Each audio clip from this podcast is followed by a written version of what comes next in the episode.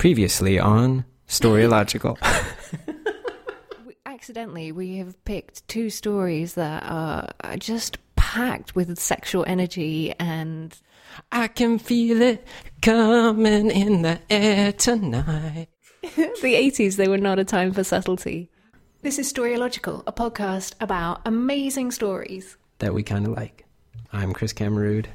And I'm E.G. Cosh. Let's talk about pet milk then. Yeah, let's get short? into it. It's, it's, Pet okay. milk. Yep. So my story this week is Pet Milk by Stuart Dybek, published in the New Yorker in 1984 when I was three years old. And it was my favorite story of that year. a story first recommended to me by a woman in my MFA program named Emily. And ever since I read it, I keep coming back to it. It is a fairly short story, less than 2,000 words, in which approximately three things happen. Uh, so, in summary, there's a guy drinking coffee, and he remembers his grandmother, and then he remembers a girl he used to date around the time he was 22 years old. End of story. Except, of course, that's that's not really the end of the story. Uh, he does a lot of amazing things, and in his use of flashback, such that the story pulls you deeper and deeper into who this guy is and why these memories matter to him, and in particular, maybe why, both for the story's sake and for his sake, this memory of the woman that he knew around the time he was 22 was important, and the time they spent together, and this one particular amazing time they spent together on a train that, for all I know, was inspired by risky business. I don't know. I don't know. Who's to say? I don't remember when Risky Business came that. out as a film. That part of Risky Business. Oh, there's sex on a train. Is there? Yeah, Oh. it was uh, revelatory. Rebecca De Mornay and Tom Cruise. I can feel it coming in the air tonight. Is that really the song they play Yeah. over train sex? Oh Lord. Oh my word. the 80s, they were not a time for subtlety, except in short stories like this. Um, yeah, who knows? Maybe it was a reaction to risky business. Maybe what we have discovered right now is this story. No, it wasn't. Um, It is, but it's it's restraint and it's kind of perfect, warm recollection of those moments that that seem that he's been thinking about, as he just says recently. Recently, I've been drinking instant coffee and pet milk, and then this drink sends him off into this reverie of memory, and and that's the entire story. You never learn anything else about his current day, who he is, what he does. It's all about this memory and and the way it leaves him and the reader feeling. Recently, as I was picking apart the bones of this story, as, as I often do, there's a couple of things I noticed. One is that, you know, there's a knock against flashbacks that they're dumb, which is clearly dumb. There are very few things that are dumb in this world. They're just inappropriately and ineffectively deployed. And one of the one of the, the perfect ways that flashback is deployed in this story is that the way the story moves, there are very specific chains that hold everything together. It's not as though the things that move us back through this man's past is people, so much as it is very specific moments involving these people. At the very beginning of the story, it's today he is drinking instant coffee with pet milk. He's doing the specific thing mm-hmm. today. And then he remembers his grandmother drinking the pet milk. And then he remembers her listening to a radio. And we learn about what the radio meant to her and what that world was of him growing up, of his grandmother immigrating to the country and being very comfortable listening to all these radio stations crammed down at one end of the dial. They were all staticky, and all she cared about was that it was people not speaking English, and that felt like home to her. Uh, and then we go from that to a specific moment of him drinking this drink with a girl at a restaurant, something called a King Alphonse. Yeah. I don't know what that is. Yeah, I don't- Apart from it's got creme de cacao in it, which I have never been able to bring myself My, to my deep, deep hope is that this drink is entirely made up, and we should just create it for ourselves and see what it tastes like. I'm just gonna assume it's like absinthe with some creme de cacao. I don't know. I don't know. I don't know. But Uh, the the one of the the restaurant scene where he and his uh, girlfriend Kate are sitting eating dinner, and they eat dinner at the same place regularly enough that they know the waiter.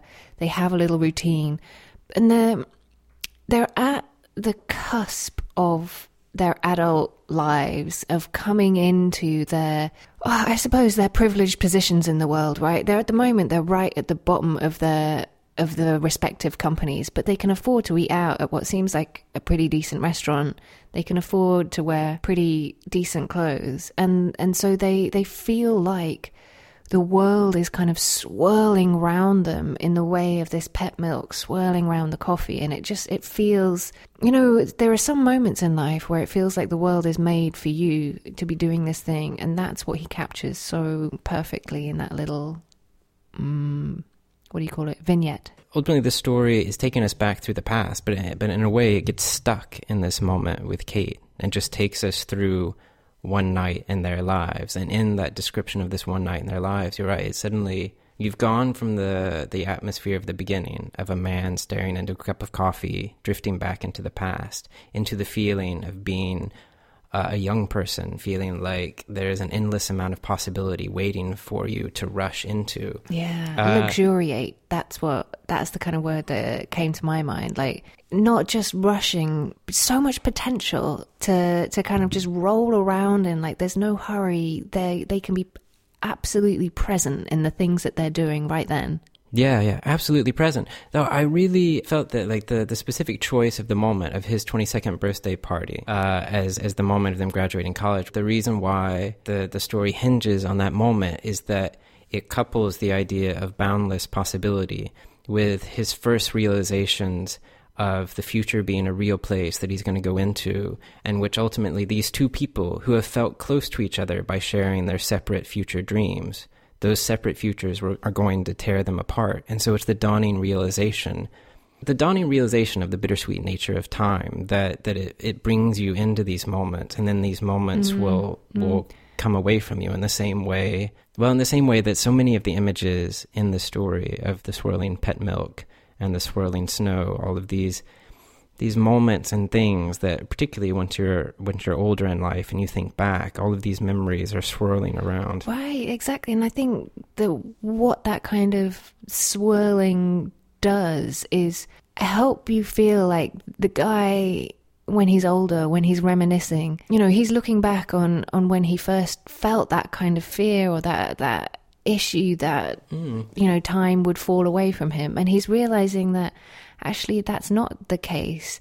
I can flow through time back and forth at will, conjuring up these memories, these specific Im- yes. images. Yes, I think as I told you, as I told you before, I saw somebody on a blog post trying to understand why this story is so affecting when mm-hmm. you read it and why much like i've shared it with you people people keep sharing it around like you should read this story um, and i think it is exactly that that in its in its construction that in a way seems nostalgic and almost like like regret. It actually is giving us this complete picture of the joy and the sadness that comes with your relationship with time. So the image of the the older man at the beginning, you're absolutely right. Like th- these things in the past are no longer accessible to him in the sense that he can't live them anymore. And he might not be able to capture that same sense of promise that he had when he was 22. But he, like you said, he, this time still exists for him to swirl around in.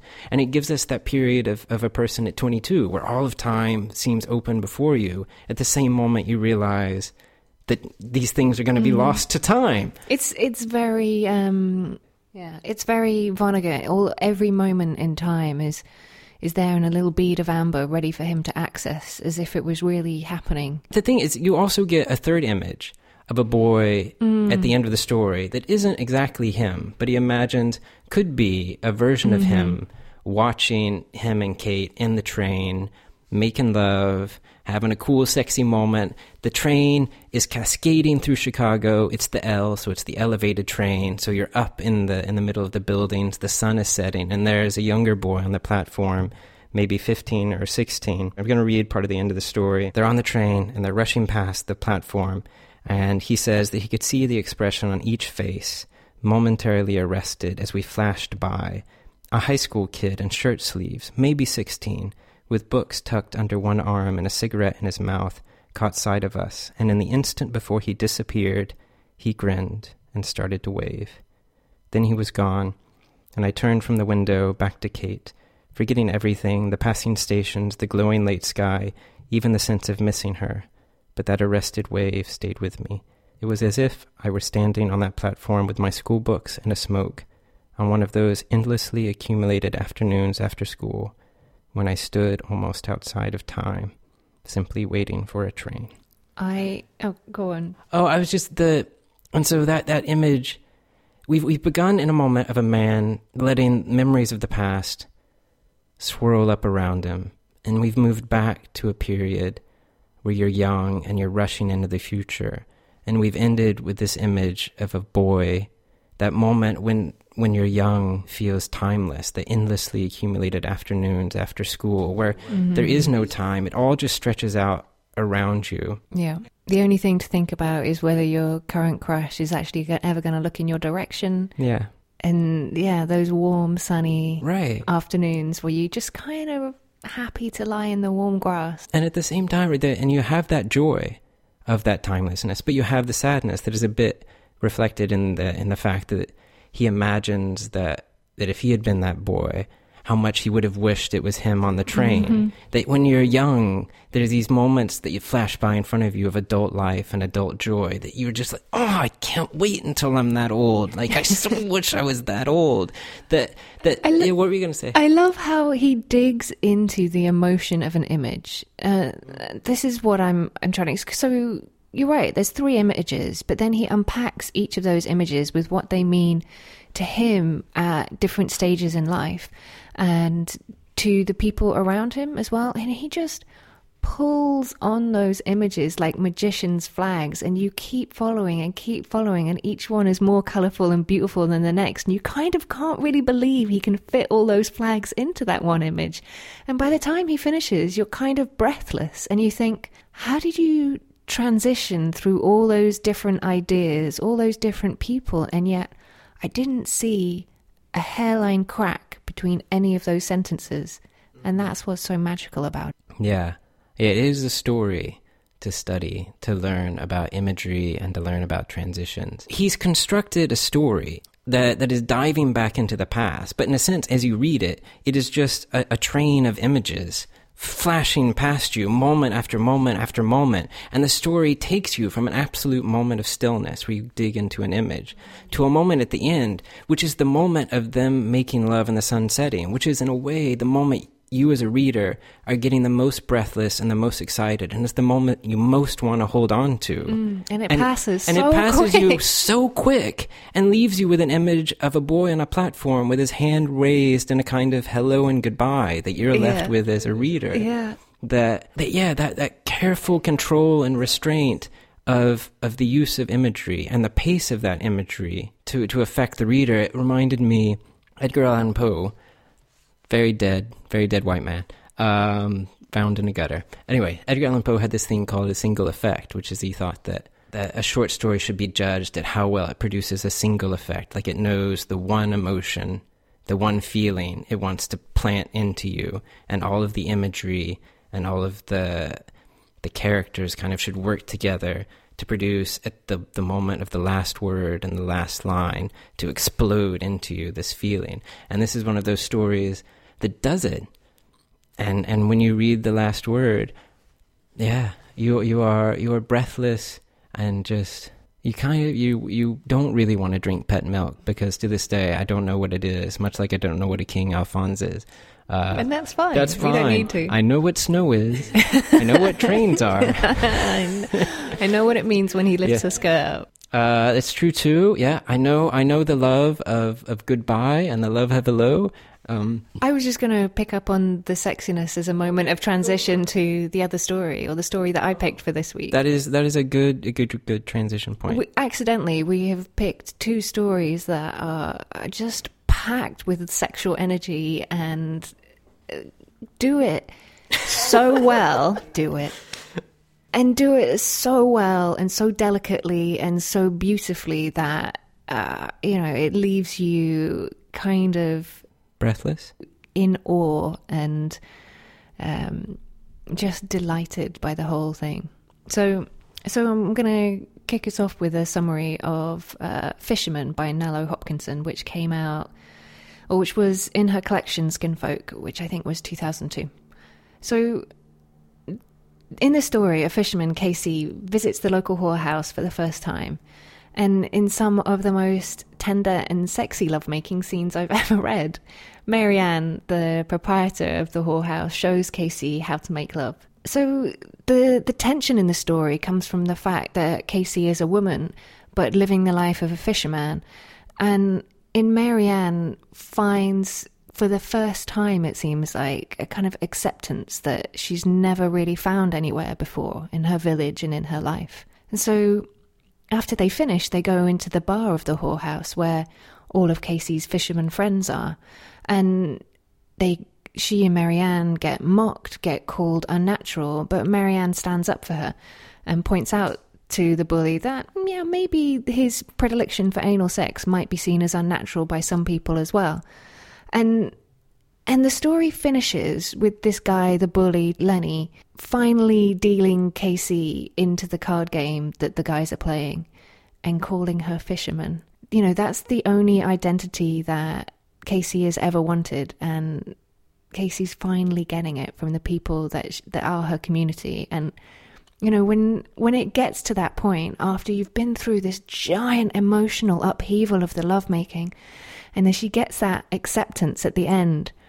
Oh my god, I was racked with kind of great gulping sobs. It was so happy making. I loved it. Another story like like Pet Milk, it achieves its single effect. I remember hearing uh, hearing from I, I, think one of one of her former Clarion students, Nalo, talking about understanding the bones of the story, and I was thinking about how Pet Milk, the bones of that story are very much about about memory and time, and the the bones of a fisherman are are made of shame, and I can't do that, and who do you think you are? Like those bones are in the story, very to extent very simple bones of shame.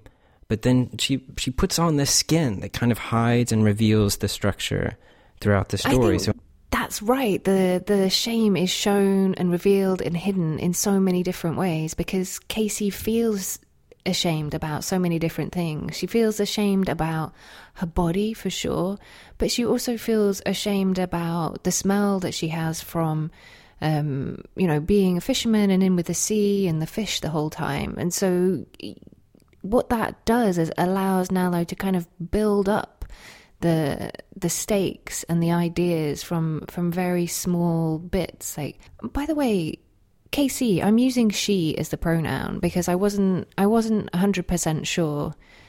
Like, if I talk to Casey, what would they want their pronouns to be? Um, as often happens to me when I read a story and I love it, I adopt its language wholeheartedly. So, in all of my notes about the story, I refer to them as they self all of all of the moments of shame and fear to move forward in, in the act of, of making love with Marianne, uh, all centered around either her body or her job, more or less. There's like this one image at the very beginning of how she sees, you know, she's seeing that Marianne has all of this this amazing stuff in her room, uh, like silk and this beautiful perfume. The fisherman doesn't feel like they're worth it. Like, you know, everything in the room is worth more than they are. And as well, there's the, this image that Marianne has this clear plane of glass. And in a way, that's, that's another bit of skin on the bones where it doesn't seem like it's about shame at all. But everything about the fact that the fisherman is focusing on that plane of glass is that they're seeing that clean plane of glass through the idea of shame because it's like here's this big plane of glass and it's so clean and so pure and you can see through it just fine. And the only plane of glass they got in the village is this cracked glass that this other guy has in their house.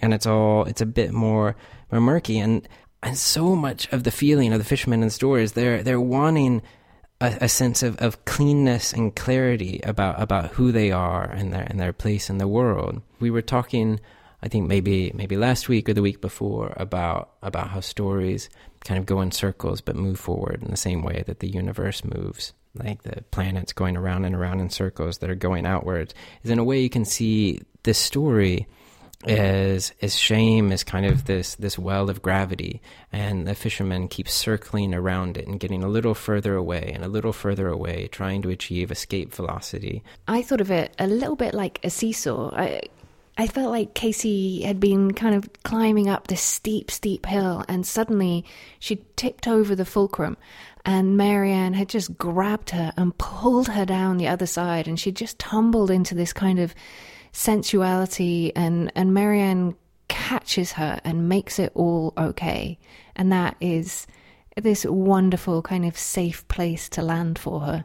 Oh, something else that the story did really well. It reveled in language, in a specific language of food and place, and so every every bit of description that, that Casey gives us, everything that they describe about their own body or the bodies around them, is is rooted in the very specific experience, the in the very specific experience of Casey. And you know, for example, sometimes when you read fiction, people want to to dramatize and give you the sense that someone's nervous. And they will describe the sensation in the person's body by saying that, like, their heart is racing or their palms are sweaty. You see it a lot. Um, but in a way that always only, as, as the reader, pulls you into a, a cliche idea of a, a generic kind of body experiencing generic bodily reactions. It and it, it, even as me as a reader at a self in a selfish way those descriptions don't give me anything more of the story. I understand more than likely this is a real person and they have a heart and that it can beat fast. But like nalo uses every moment of description as a way to deepen the world around the character and, and yeah, and deepen is, the character yeah. is and their place in the world. If if casey's heart is leaping around because because casey's nervous then you get images not just of leaping, but like Casey said, that their heart was flapping around like a mullet on the planks of a pier. Or you get descriptions of of Marianne as having hair curled up like the kind of cake that somebody made at, at a party. Or there was this one I really love this one moment. Uh they wanted to uh, wanted to get us give us the sense of, of what it felt like for Casey to be touching Marianne and you get you get kind of a paragraph, a description of Casey uh, remembering their grandmother and this cocoa tea drink that they drank with condensed milk in it, which I was like, bam, there you go, perfect uh, synergy because pet milk is condensed milk. Yeah. Um, right. So through so it gives us a moment of of Granny making this great cocoa tea drink, and Casey sitting on Granny's knee and feeling the velvet dress, just so that back in the moment with Marianne, we can get this understanding of of the way it feels to touch Marianne's skin. There's so many quotes I want to read from this because you're right. The the language in it is so rich, and you can taste every sentence as it goes by. Um, so this is a little section from early on in their lovemaking. It says, "My breath only." I'm not going to try a Jamaican accent. I think that would be a, a bad situation for everybody. Uh, so my breath only coming in little sips. I feeling feverish, and what happening down between my legs, I ain't, ain't even want to think about. I strong. I could move my head away, even though she's still holding it, but I don't want to be rude. I cast my eyes down instead and find myself staring at the two fat bubbies spilling out of she dress, round and full like hops bread. You does eat with shark, but brown, skin dark brown. Oh, it's so lovely. I think you know not only is not only is the food and the the sensuousness or the food kind of the source of the sensuousness of the story, but like every every description is filled with it. So she describes Marianne's laugh as uh, coming out cracked and full up of full up of holes, and I was like, oh my goodness! I, you know, the, the other story this made me think of, um, which also is uh, a non contains lots of non heterosexual lovemaking, is Fingersmith by Sarah Waters, and she's another writer who can make a moment between two people so beautiful and tense and intense and full of terror and wonder at the same time that it, I feel myself holding my breath as I read her. So, for anybody who enjoyed this story and uh, wants something else that is um, about a hundred times longer, Sarah Waters' books clock in at I don't know three or four hundred pages, but Fingersmith is an amazing, amazing read all those other amazing descriptions from the food in her life to to the nets being cast into the sea to the conch shells on the beach to, to what you're describing of, of how Marianne's laugh was full of holes which was connected to this bell that was rung this bronzed, kind of rusted bell that was rung to, to call the village women out to help haul in the catch. And, and Casey loved that bell. And, you know, they just wanted to ring it, but they didn't want to make the village women mad. And I loved how the one moment where the language of Casey kind of escapes them is in a moment of climax during sex where when they're describing what it feels like in their body, they have they have no reference point. So suddenly the description of the body is just that the buzzing is like something. What that section made me think of when you're saying, you know, she she forgets her words is exactly that. She in that moment she forgets to be self-conscious about this body that she finds awkward and big and um, she just describes it delightfully as boobaloops clumsy. And but in that moment that's not who she is. Marianne has shown her how she can be you know how she can ride a storm. Though that that description of it of it being like lightning or riding the storm is the one place in the story where like when i say the language escapes uh, escapes casey is like it it becomes the the cliche it becomes this kind of reaching for for words and and and and feelings that are more like you would get from I don't know, I don't know, but they're they're they're generic in a way, and yet it is though that claiming of a kind of generic joy of, of, sex and making love is triumphant and placed there in the story. You feel the triumph of like, yeah, I can ride the storm. Um, for for me, like the the reason why it was so important for the story, why it works so well for the story to be grounded in the potential reality is that shame generally sits very close to your body, and that in a story where you're where you're talking about about about shame, you don't want it to be a story where it feels like you're you're modifying things off the ground. You're using language to lift people out of themselves. You want to, you want, and what this story does is placing people very firmly and joyfully in the, the gorgeous salt sweet kind of self. That's why I feel I felt like it was so triumphant that in the climax was the moment where where the shame and the body dropped away for a minute. A side note, I love how part of of the of, of that that circling back around shame and moving forward was a moment where where Casey could say, uh, "I don't want your fingers inside me. That's not who I am."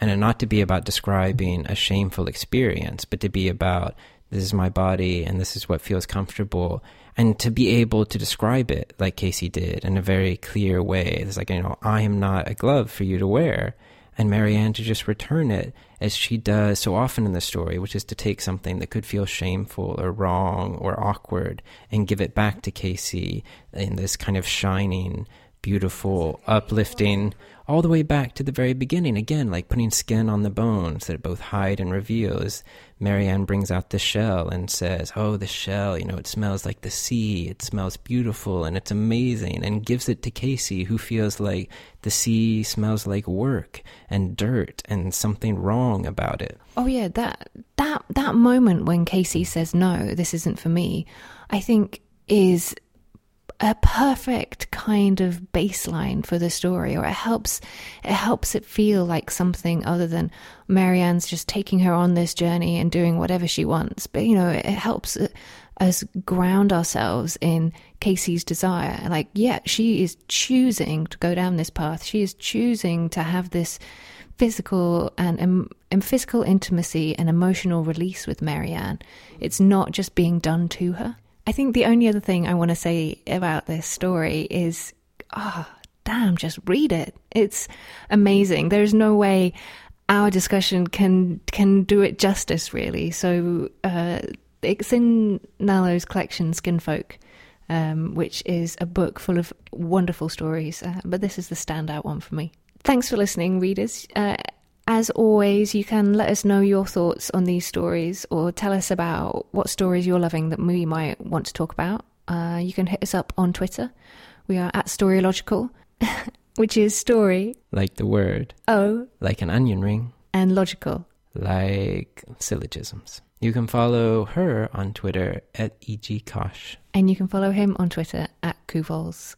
C U V O L S. For links to all of the things we referenced and appropriate gifts, as well as a chance to subscribe to our newsletter and this podcast, you can find us at our home on the interweb. Storylogical.com. See you next week. Thanks for listening. Happy reading. Okay. All right. Uh, Emma, one, two, three, stop. One, two, three.